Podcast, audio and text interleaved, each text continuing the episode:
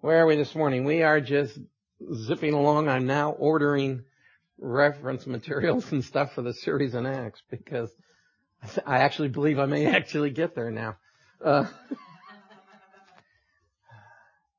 this will be a milestone. Like I said, I tried teaching, getting, teaching Matthew three times. Never got through it. My church closed before I could finish it the last time. Maybe that's what did it. Where's, yeah, see? Oh, uh, But anyway, so we're in ending up the end of chapter 26 and moving on into chapter 27 this morning. So we're starting at 2657. Those who had seized Yeshua led him off to uh, the Kohen Hagadol, where the Torah teachers and the elders were assemblies. And Kepha followed him at a distance as far as the courtyard of the Kohen Hagadol, and then he went inside and sat down with the guards to see what the outcome would be.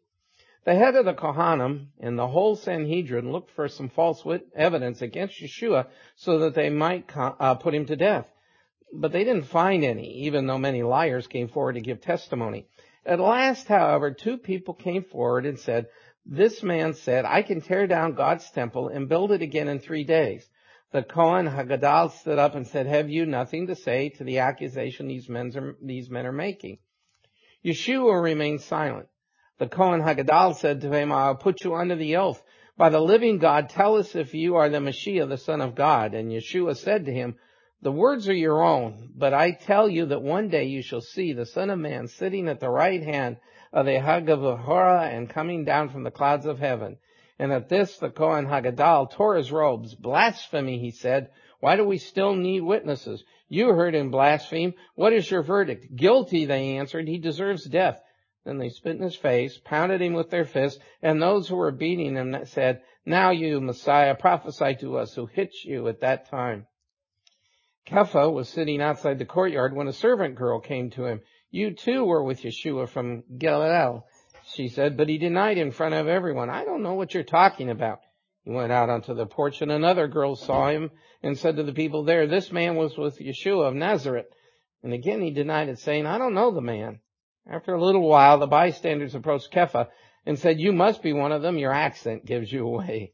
This time he began to invoke a curse on himself as he swore, I don't know that man. And immediately a rooster crowed. Kepha remembered what Yeshua had said, before the rooster crows, you will disown me three times. And he went outside and cried bitterly. Early in the morning, all the head Kohanim and the elders met to plan on how to bring about Yeshua's death. They put him in chains and led him away and handed him over to Pilate, the governor.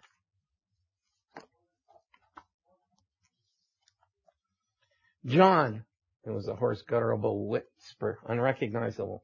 John, is that you? John had been hurrying through the narrow streets of the lower city. He froze and flattened himself to a wall. The night was impenetrable. John, son of Zebedee, where are you? The young man almost crouched down in order to hide. Instead, he surprised himself by calling out, Who's that? Who's there? The whisper stopped, and except for a distant clatter of running feet, the city was still as stone. John suffered a moment of panic. Then a hand grabbed his shoulder. He whirled and delivered a blow to the side of someone's head. It cracked his knuckles and he yelped. The voice said, relax, it's me, Simon. Simon, John snapped. What's the matter with you? Sorry, said Simon. Where are you going? John rubbed his hand and began to walk at a quick pace. Simon followed. I know you've got some sort of plan, he said. John bent his elbows and started to trot. Simon puffed harder, uh, ran too. First, you went towards Bethany like the rest, Simon said, but then you stopped. I saw you. You turned around and came back to the city. I followed you. You knocked at someone's door. Who was that? I saw him rush out ahead of you, throwing on his robes as he went. You're going after him now, right? Yes, Simon, and if I don't get there when he does, I'll miss my chance. You've already taken more time than I can spare. John broke into a steady running. Where? Simon called. What chance? The bigger man was having trouble keeping up. To be with him. Him? Who? Jesus. To be with Jesus. Jesus? Where? The high priest's palace. Jesus, Simon explained. That's exactly what I thought. But John said nothing now. He was running swiftly up the ancient steps to Mount Zion. Simon, gasping for air, fell further and further back. Okay, as we move further into the trials, I'm going to move beyond Matthew to, to, encompass as much of the events as I can. So we'll look at the other gospel passages as well. And so we're going to be jumping back and forth a bit, trying to get an overall view of the, of the two trials, the Jewish one and the Gentile or the Roman one. So I'm not sure quite exactly how long this is going to take, but we'll see. so the first trial is, is the Jewish one and we'll read the appropriate passages. I showed you this one last week. Basically there's within this very short window, there's the two trials and six appearances. First, and, and the, and the passages are Matthew 26, Mark 14, Luke 22, John 18. The Jewish trials first before Ananias, then before Caiaphas, then before the Sanhedrin, those two overlap pretty much. And then the, the civil trial is Pilate, then Pilate sends Jesus to Herod, and Herod sends him back to um, Pilate. Also, we, ha- we haven't made much distance. Uh, we started off in the garden, point number one, and today we're only going to make it as far as the palace of the high priest, number two. And so that's, those are the areas that we're going to look at, or that's the area we're going to look at this morning. Now, just for some clarity, I want to read a little extended section, sort of an introduction on all of this from MacArthur's uh, commentary on Matthew. He says Jesus had two major trials, one Jewish and religious, and the other Roman and secular. Because Rome reserved the right of execution to its own courts and administrators, the Sanhedrin were not allowed to dispense capital punishment. The fact that it did so on several occasions, as the stoning of Stephen, doesn't prove the legality of it. It's likely, however, that many illegal executions by the Sanhedrin were simply overlooked by Roman authorities for the sake of political expediency. For them, the loss of a single life was a small price to pay in order to keep peace and order. The only blanket exception that Rome granted was for summary execution of a Gentile who trespassed on a restricted area of the temple. It's also significant that both the Jewish religious and the Roman secular trials of Jesus had three phases, meaning that within 12 hours, Jesus faced legal proceedings on six separate occasions before his crucifixion. The Jewish trial began with his being taken before the former high priest Ananias in the middle of the night. Ananias then sent him to the presiding high priest Caiaphas, who quickly convened the Sanhedrin at his own house. Caiaphas and the Sanhedrin met a second time after daylight on Friday morning. So that's the first tr- group of trials. And it's interesting that Ananias is identified as the former high priest. Caiaphas is the high priest because besides the fact that Ananias was Caiaphas' father-in-law, the two seem to make some decisions together and, and almost for practical purposes were functioning as dual high priests maybe since he was father-in-law might have been dueling, but we start in verse 57, which says, those who arrested Jesus took him to Caiaphas, the high priest, and the teachers of the law and the elders were assembled. But actually what you've got to do is go back over to John and look at John 18, 12, 14 and get the more direct flow. Then the detachment of soldiers with its commander and the Jewish officials, remember we said that the ones that came to the garden to get him were the, the Roman soldiers that have been placed around that helped out or protected the temple, as well as the uh, the temple police, which is what John is saying here. They bound him and brought him first to Ananias, who was the father-in-law of Caiaphas, the high priest that year. Caiaphas was the one who advised the Jews that it would be good if a man died for the people. We talked about that, whether that was prophetic or him being cynical, it still was prophetic. That statement is recorded in John 11:50 where Caiaphas says, "Don't you realize it's better for you that one man die for the people than the whole nation perish?" His thinking may have been keep the uprising down because otherwise Rome is going to come in and interfere. The Holy Spirit is clearly saying, "Hey, this is what's happening here. The Christ is dying not just for the nation, but for all peoples.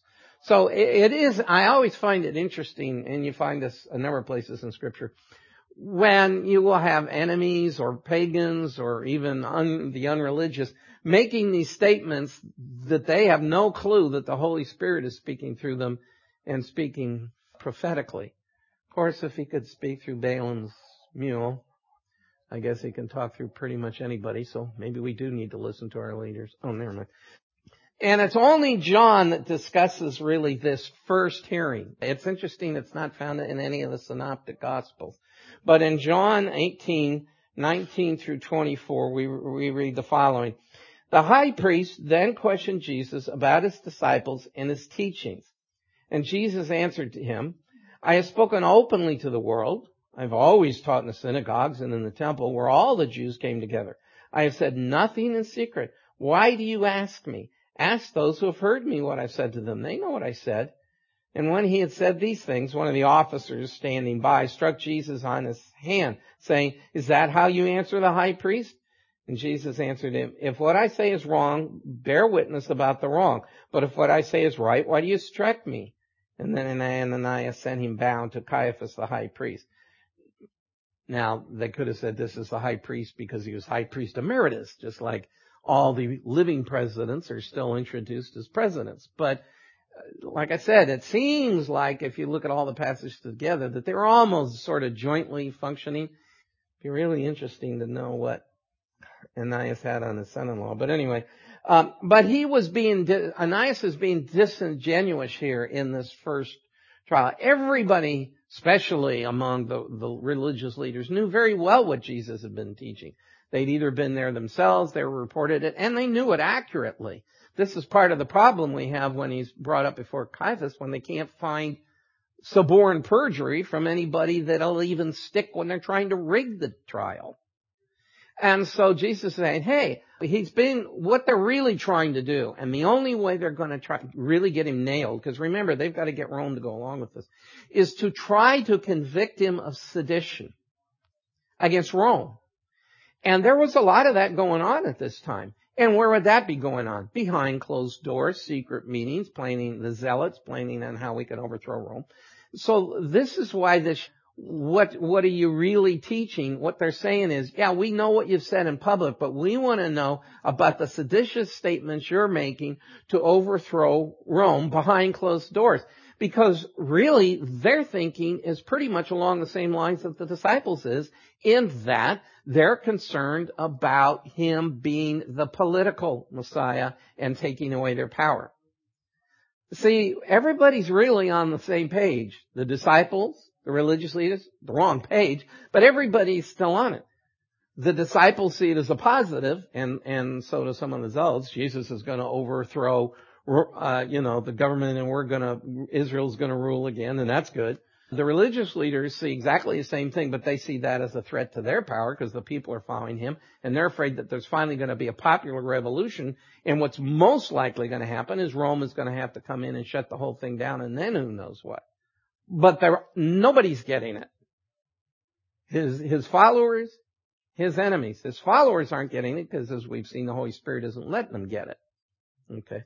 His enemies don't get it because let's face it, most people think in terms of what they would do, somebody else is going to do. And they're trying to hold on power, so they assume anybody else that's coming along is going to want to get power. And they'll lose theirs. So, you know, he knows what's being said out in public. He's trying, in effect, and that's what this whole religious trial is really, is to get Jesus to, in effect, confess to something that they can bring to the Romans that the Romans are going to be willing to put him to death over. Because let's face it, they're not going to be concerned about in-house theological debates. They couldn't care less. They already figure these people are weird. They wish they didn't have to deal with them. And the last thing they're going to do is get mixed up in religious debates with them. All of these trials are illegal for so many reasons, but especially the Jewish trials. They are violating so many guidelines here. For example, the soldier hitting Jesus, they had no right to physically attack him. They had no right to bring him in privately. There was no private behind closed doors justice. The court system was very similar to ours in the sense that you were innocent until proven guilty.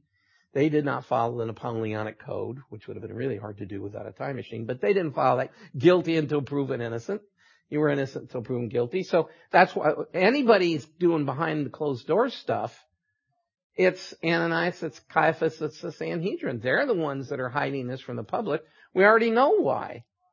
They took him in the garden so the public wouldn't know. They're running these quick kangaroo courts at night so the public doesn't know because they're afraid of what's going to happen if the public finds out. They're also afraid of if they can't convict him, then they're going to have real problems in their thinking. They don't care. They just want to get him nailed. And of course, Ananias can't get anything out of him. And so he flips out and he sends them off to his son-in-law, the currently acting high priest, who can then convene the Sanhedrin.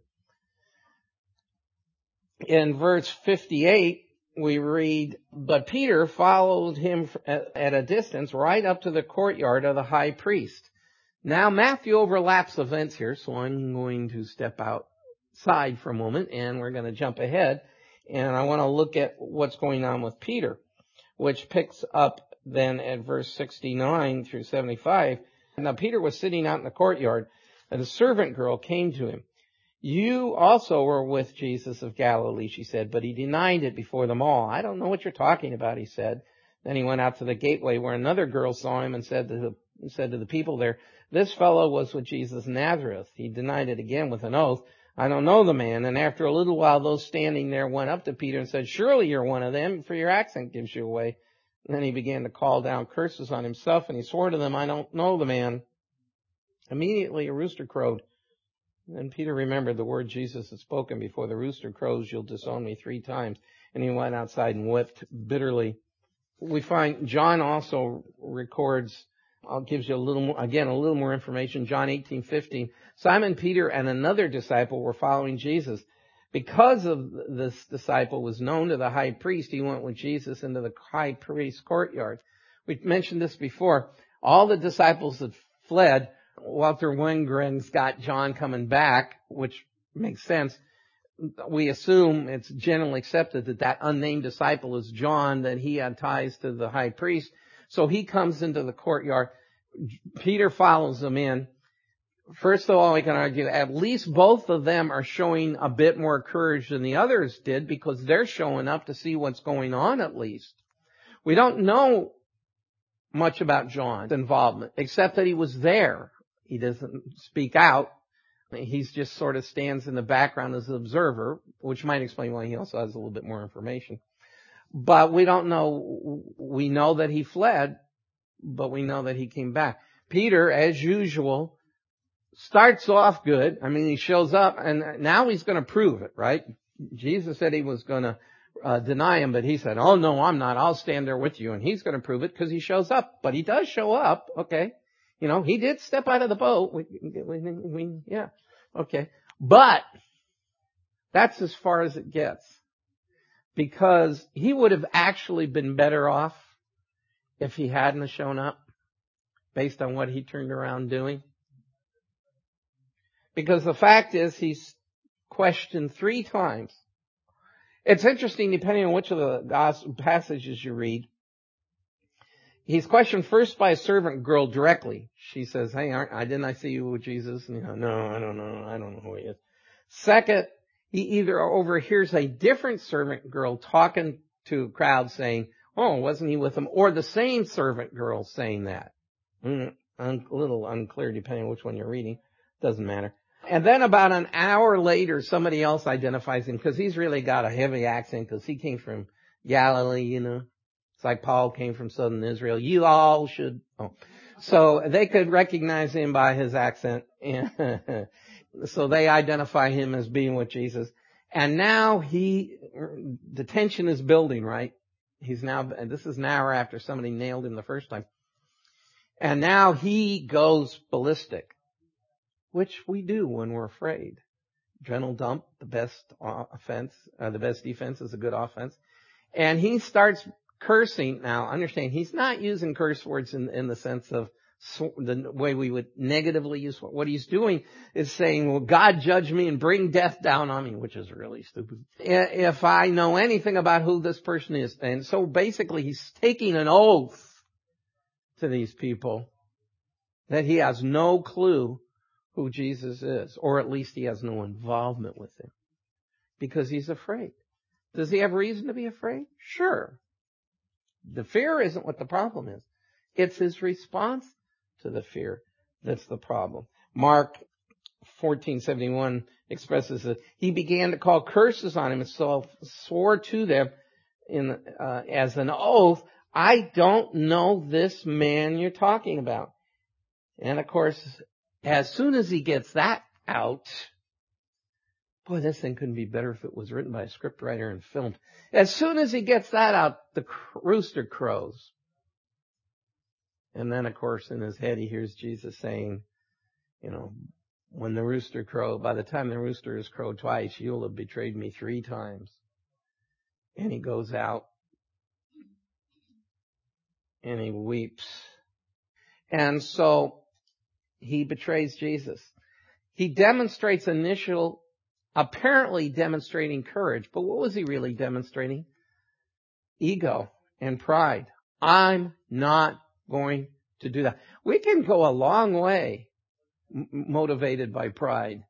But the problem is it doesn't hold up when we get up against the wall. And that's what happened. That bravado got him in, but his courage, which was self-generated as opposed to God-generated, failed him. And so he did exactly what Jesus told him he was going to do. And I bet he wished he'd never come. But it doesn't matter. See, there's a lot of ways to betray Jesus. The disciples betrayed him as a group in the sense that they just ran off and abandoned him. They didn't deny him, they just fled. But Peter and Judas betrayed him in much more dramatic and, and direct way. We'll look at Judas's reaction to what he did next time. But Peter's reaction is godly sorrow because he weeps. And what happens? He's still dealing with the guilt by the time after the resurrection and the and when he sees Jesus, Jesus has to basically work him through his guilt.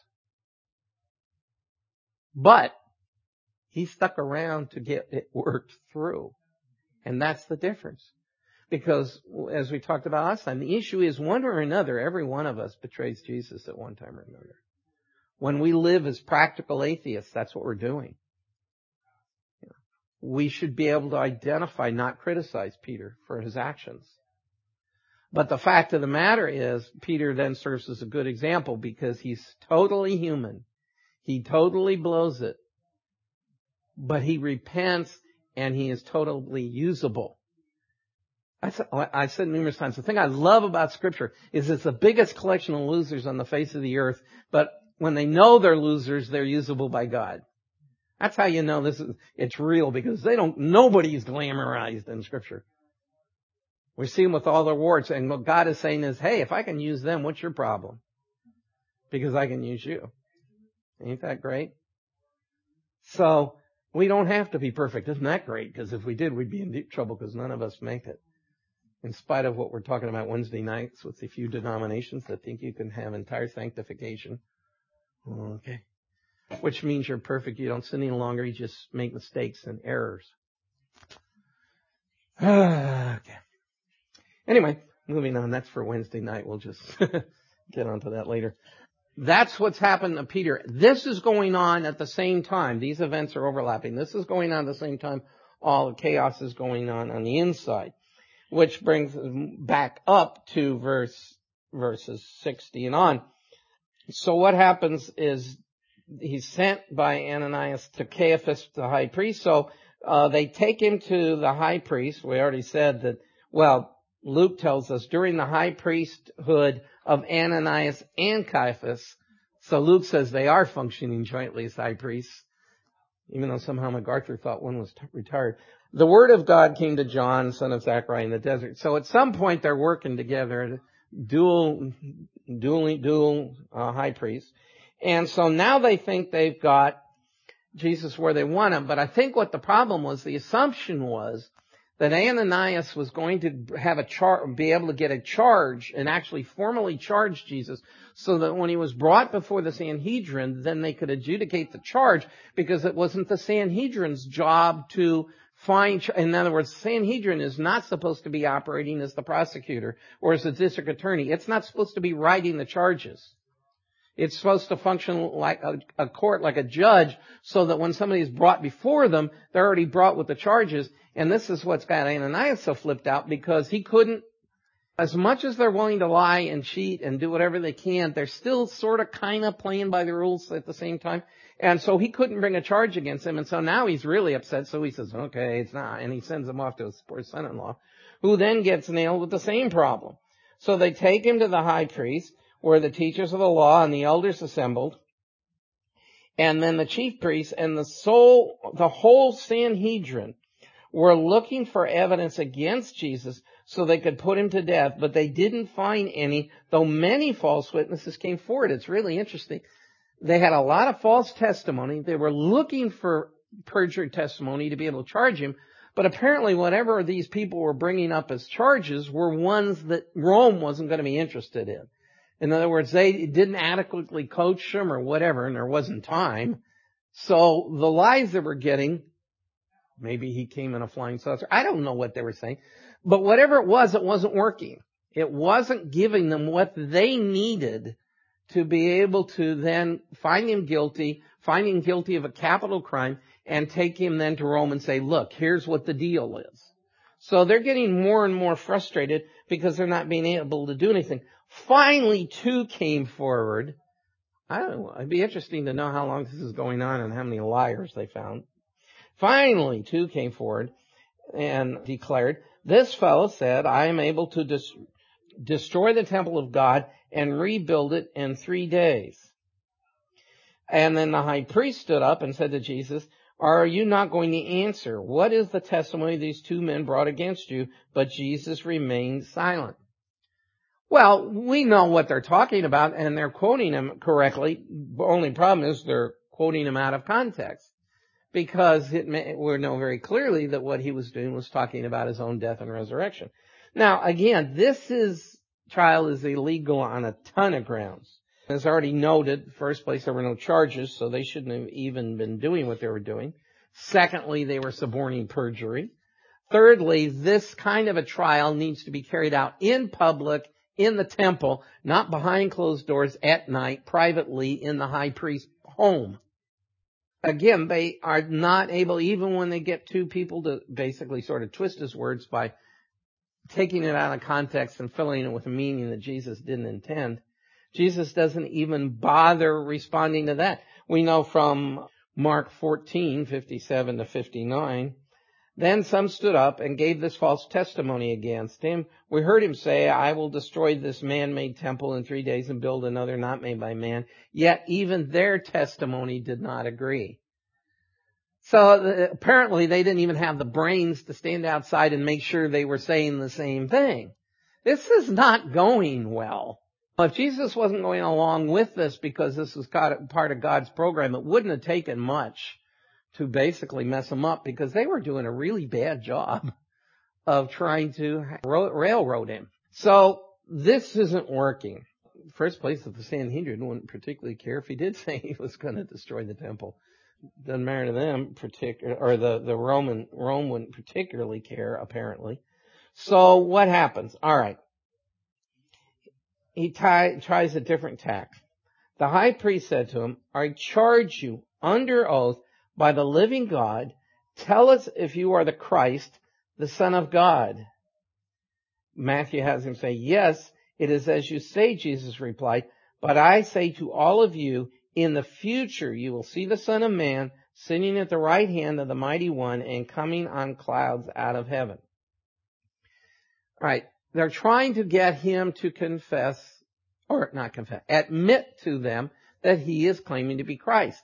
Now remember what I said earlier, that that, in their thinking, that's a political concept. They're looking for the Messiah to come and overthrow Rome. So if he says yes to that, then basically he is admitted to being an insurrectionist. They can find him guilty on that basis, bring those charges to Rome. Rome will be impressed with that charge and will take action. But even here he pulls the rug out from him. Because what does he say? Yes, and in the future, You'll see me coming down out of heaven. So he is saying what he's been saying all along. Yes, but that's not what I'm here for. I'm not here to be the political Messiah. That will happen sometime in the distant future. So again, it's, he's, he's even given them what they wanted while simultaneously not giving them what they needed. Boy, if he hadn't been who he was, he would have been one good lawyer. what he's talking about really here is drawing on a couple of Old Testament passages. Uh, the first one is Daniel 7, 13 to 14. In my vision at night I looked, and there before me was one like the Son of Man coming from the clouds of heaven. He approached the Ancient of Days and was led into his presence. He was given authority and glory and sovereign power, and all peoples and nations and men of every language worshipped him. His dominion is everlasting dominion that will not pass away, and his kingdom is one that will never be destroyed. Just as an aside, I, I still don't get how anybody thinks any of this stuff has come to pass yet, because I don't haven't seen anything like that on the world yet. But what he's saying is he's tying himself back to this Daniel passage and saying, yes, I am the Messiah. Yes, I'm the Christ. And this is what you'll see happen, just as Daniel said. But that's in the future. And I don't think Rome would be particularly concerned that they got somebody who's somewhat delusional, thinks he's God, and thinks sometime in the distant future he's going to come down out of heaven. You know, they don't care. So it's not helpful, as usual. He's also referring to Psalm uh, 110:1. The Lord said to my Lord, sit at my right hand until I make your enemies a footstool for your feet. And the Lord will extend your mighty scepter from Zion and you will rule in the midst of your enemies. And you can tell that Caiaphas is just so frustrated and fed up by this whole thing because what happens in anger he said, and then the high priest tore his clothes and said, he has spoken blasphemy. Why do we need any more witnesses? And look, now you've heard the blasphemy. What do you think? He is worthy of death, they answered. Then they spit in his face, struck him with their fists. Others slapped him and said, prophesy to us, Christ, who hit you? First of all, Leviticus 21:10 says, the high priest must not let his hair become unkempt or tear his clothes. He's a high priest. He's never supposed to rend his garments. Even, even when a high priest loses a family member where you can grieve and tear your garments, the high priest was not allowed to do that. So he violated, again, he violated the law. They're, they are not supposed to be able, at the same hearing, condemn somebody to death. There's supposed to be a waiting period before they pass sentence for death. Violated the law people are taunting him, hitting him, mocking him, that's a violating the law. You're not to treat a prisoner this way. So this trial was was illegal on so many levels. This is one of those ones if you had a good attorney to appeal it, I mean you could get this whole thing thrown out because it it's so much violation of case law, legal order and everything. And I haven't listed everything. You can you know, there are a lot of books written on these aspects of it. But the only charge they could get that they could find him guilty of was blasphemy because they understood very clearly he was claiming to be God. Which is a little bit like slander. You can't sue somebody for slander and win if, because the best defense against slander is truth. And if what they say is true, you can't sue them for slander. And you can't convict somebody of blasphemy for claiming to be God if they're God. But that's the only thing that could find him at all guilty of. And by the way, for those who believe that Jesus never claimed to be God, obviously the people who were around at the time understood very clearly he did. So they they charged him with blasphemy. They immediately say, "Let's crucify him, execute him. He's guilty." The reality of all this says that Evil isn't worried about how evil does things. Evil wants what evil wants. They didn't care. I mean, these were the leaders of Israel. These were the people who were supposed to see justice done. They didn't care. They hated him. They wanted him out. And they were going to find something to find him guilty of no matter what. And they couldn't, what's fascinating is they get these huge number of witnesses coming in to lie about him, to perjure. They accept perjured testimony and none of it does any good. Because he was in control the whole time. What do they finally get of him? By his own words in speaking the truth, they twist those and convict him on his own words because they can't convict him of anybody else's actions. See? Because he's in control. It's no wonder they're angry and frustrated because they don't, they can't understand what's going on. We rig the court, we control the court, and still it's not working. Because they figured once they had him under lock and key, it'd be all over. And so, the whole situation is outrageous. But Jesus allows it. And so what's the end result of this trial? Verse 20, uh, chapter 27 verse 1. Early in the morning, all the chief priests and the elders and the people came to the decision to put him to death. See, they, they had to sort of take a recess because everybody was so whipped up. And so they broke. And a little bit later, they made the decision to put him to death. They reconfirmed uh, in a more calm manner.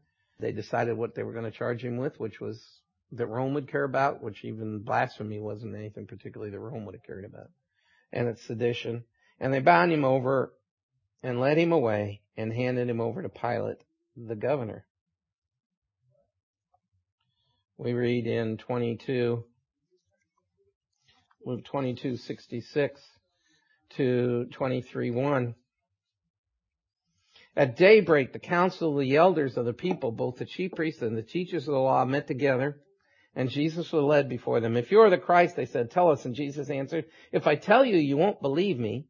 And if I ask you, you will not answer. But from now on, the Son of Man will remain seated at the right hand of the mighty God. And they asked, are you then the Son of God? And he replied, you are right in saying I am. Then they said, why do we need more testimony? You've heard it from his own lips. Then the whole assembly rose and led him off to Pilate. See, Son of God, they knew exactly what he was saying, that he was God. And they said, okay, we don't, that's it. We finally got him. We don't need to do anything more. And so they sent him off to Pilate because they want this to be done. Why were they so concerned? Why didn't they just take him out and execute him figuring they'd get away with it? Back to being afraid of the people. If they send him off to Pilate, Rome convicts him, Rome executes him, then the people are not going to all flip out and come after them. This stuff is all about protecting power, protecting self, protecting image. And, and they're going to get away with it. So what happens? They only charge the end up with this blasphemy and it's without merit since he was God, but the kangaroo court sends him to Pilate and we'll look at that trial next year, next week. well, pretty soon I'm going to be able to say that, but we're not quite there yet. Next week. So what have we seen? We've seen the outrages of the Jewish court. We've seen the betrayal, um, the abandonment by the disciples and the betrayal by Peter. Next time we'll look at the justice of Rome hmm, and the consequences of another betrayal, that of Judas. But there's a number of points that we can take from these two trials. First, it wasn't the Jews who were guilty of Jesus' death. First of all, it was only some of the leaders, and not even all of them. We know jo- Joseph of Arimathea was part of the Sanhedrin, but he did not consent to Jesus' death, which meant he left uh, in frustration or irritation at this whole thing. He either didn't show up or he left before any sentence was passed and didn't want to have anything to do with it. And there's no reason to think he was the only one. Okay, so this was just some. Because remember, by the time this was all said and done, many of the Jews became his followers and are still becoming his followers. And so this was misused to become a foundation for anti-Semitism to say the Jews were Christ killers and also for replacement theology to say the church replaces Israel. But that's not the case because as we said, all of us are guilty of what's happened here, not any specific racial group.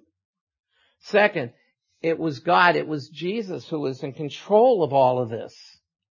Okay, right from, right from the outset. No court, no people, no individuals, no group could do anything against him but what he allowed them to do. Remember we looked at last time where he said to Peter after Peter chopped off one of the guard's ears, he says, do you think I cannot call my father and he'll at once put at my disposal more than 12 legions of angels? How then would this be scriptures be fulfilled that say it must happen this way? Jesus was allowing it. He could have stopped it any time he wanted. Nobody had any power over him. And so all the pain, all the injustice, all of the suffering was for our benefit, was for our salvation, and was for the restoration of his, God's creation. Okay. And finally, we need to realize that when it comes to the bottom line is that nobody can do anything against us but what God allows. And that evil, even when it has the appearance of civility, is out to destroy righteousness. And so we shouldn't be surprised. When we offer the, the gift of life to somebody that's lost, they may nicely reject that offer. Oh, I'm so glad you have what you believe, and I have what I believe, and isn't just all wonderful? And then there's the other kinds that will spit in your face, and then there's the kinds that will put you that will kill you on the spot. But it all boils down to the same thing when the gloves come off, uh, rejection can be ugly, but rejection is rejection, whether it's instilling gloves or taking them off. But you see, what are we called to do? What did Jesus do? Calm, clear, never reacting out of anger, never reacting out of hostility. We're called with Judas acting out of love. We are to follow Jesus' example. We our responsibility is to bring God glory by how we interact and how we respond. And we can't do it out of our own strength. We will betray. We will fail. We will deny when we're trying to do it out of our own strength. Just because we're fallen and we're human and we're fearful. But when we're walking with the Lord and dependent and filled with the Holy Spirit, we will be who we're called to be. Remember again, Peter did not have the indwelling Holy Spirit when he's doing these things. What's our excuse? I keep repeating it, but it's important to remember that we're not talking parallels here because we have something that Peter and the disciples didn't have, and that's the indwelling spirit. It's our responsibility to give God the glory and to offer the message of hope, but we're not going to drag anybody into heaven that doesn't want to go. God won't even do that. In Matthew 10:34 to 39 we had read, "Do not suppose that I have come to bring peace to the earth. I didn't come to bring peace, but a sword, for I have come to turn a man against his father, and a daughter against her mother, and a daughter-in-law against her mother-in-law, and a man's enemies will be the members of his own household. Anyone who loves his father or mother more than me is not worthy of me. Anyone who loves his son or daughter more than me is not worthy of me. And anyone who does not take up his cross and follow me is not worthy of me. Whoever finds his life will lose it, and whoever loses his life for my sake will find it. We're not to expect people to appreciate the gospel. And sometimes they do. But why? Because the Holy Spirit's working in them. And other times they don't, and they'll be very nice about it. And like I said, that's really sad because that means they're almost impossible to reach. It's the one who get really head up when you offer it that more likely the Holy Spirit's ragging on.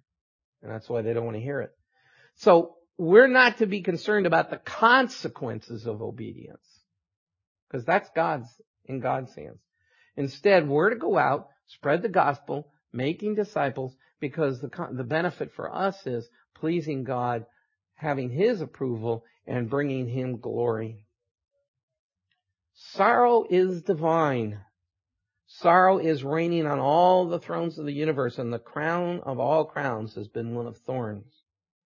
There have been many books that treat the sympathy of sorrow, but only one that bids us glory in tribulation and count it all joy when we fall into diver afflictions, so that we may be associated with that great fellowship of suffering of which the incarnate Son of God is the head, and through which he is carrying a redemptive conflict to a glorious victory over evil. If we suffer with him, we will also reign with him.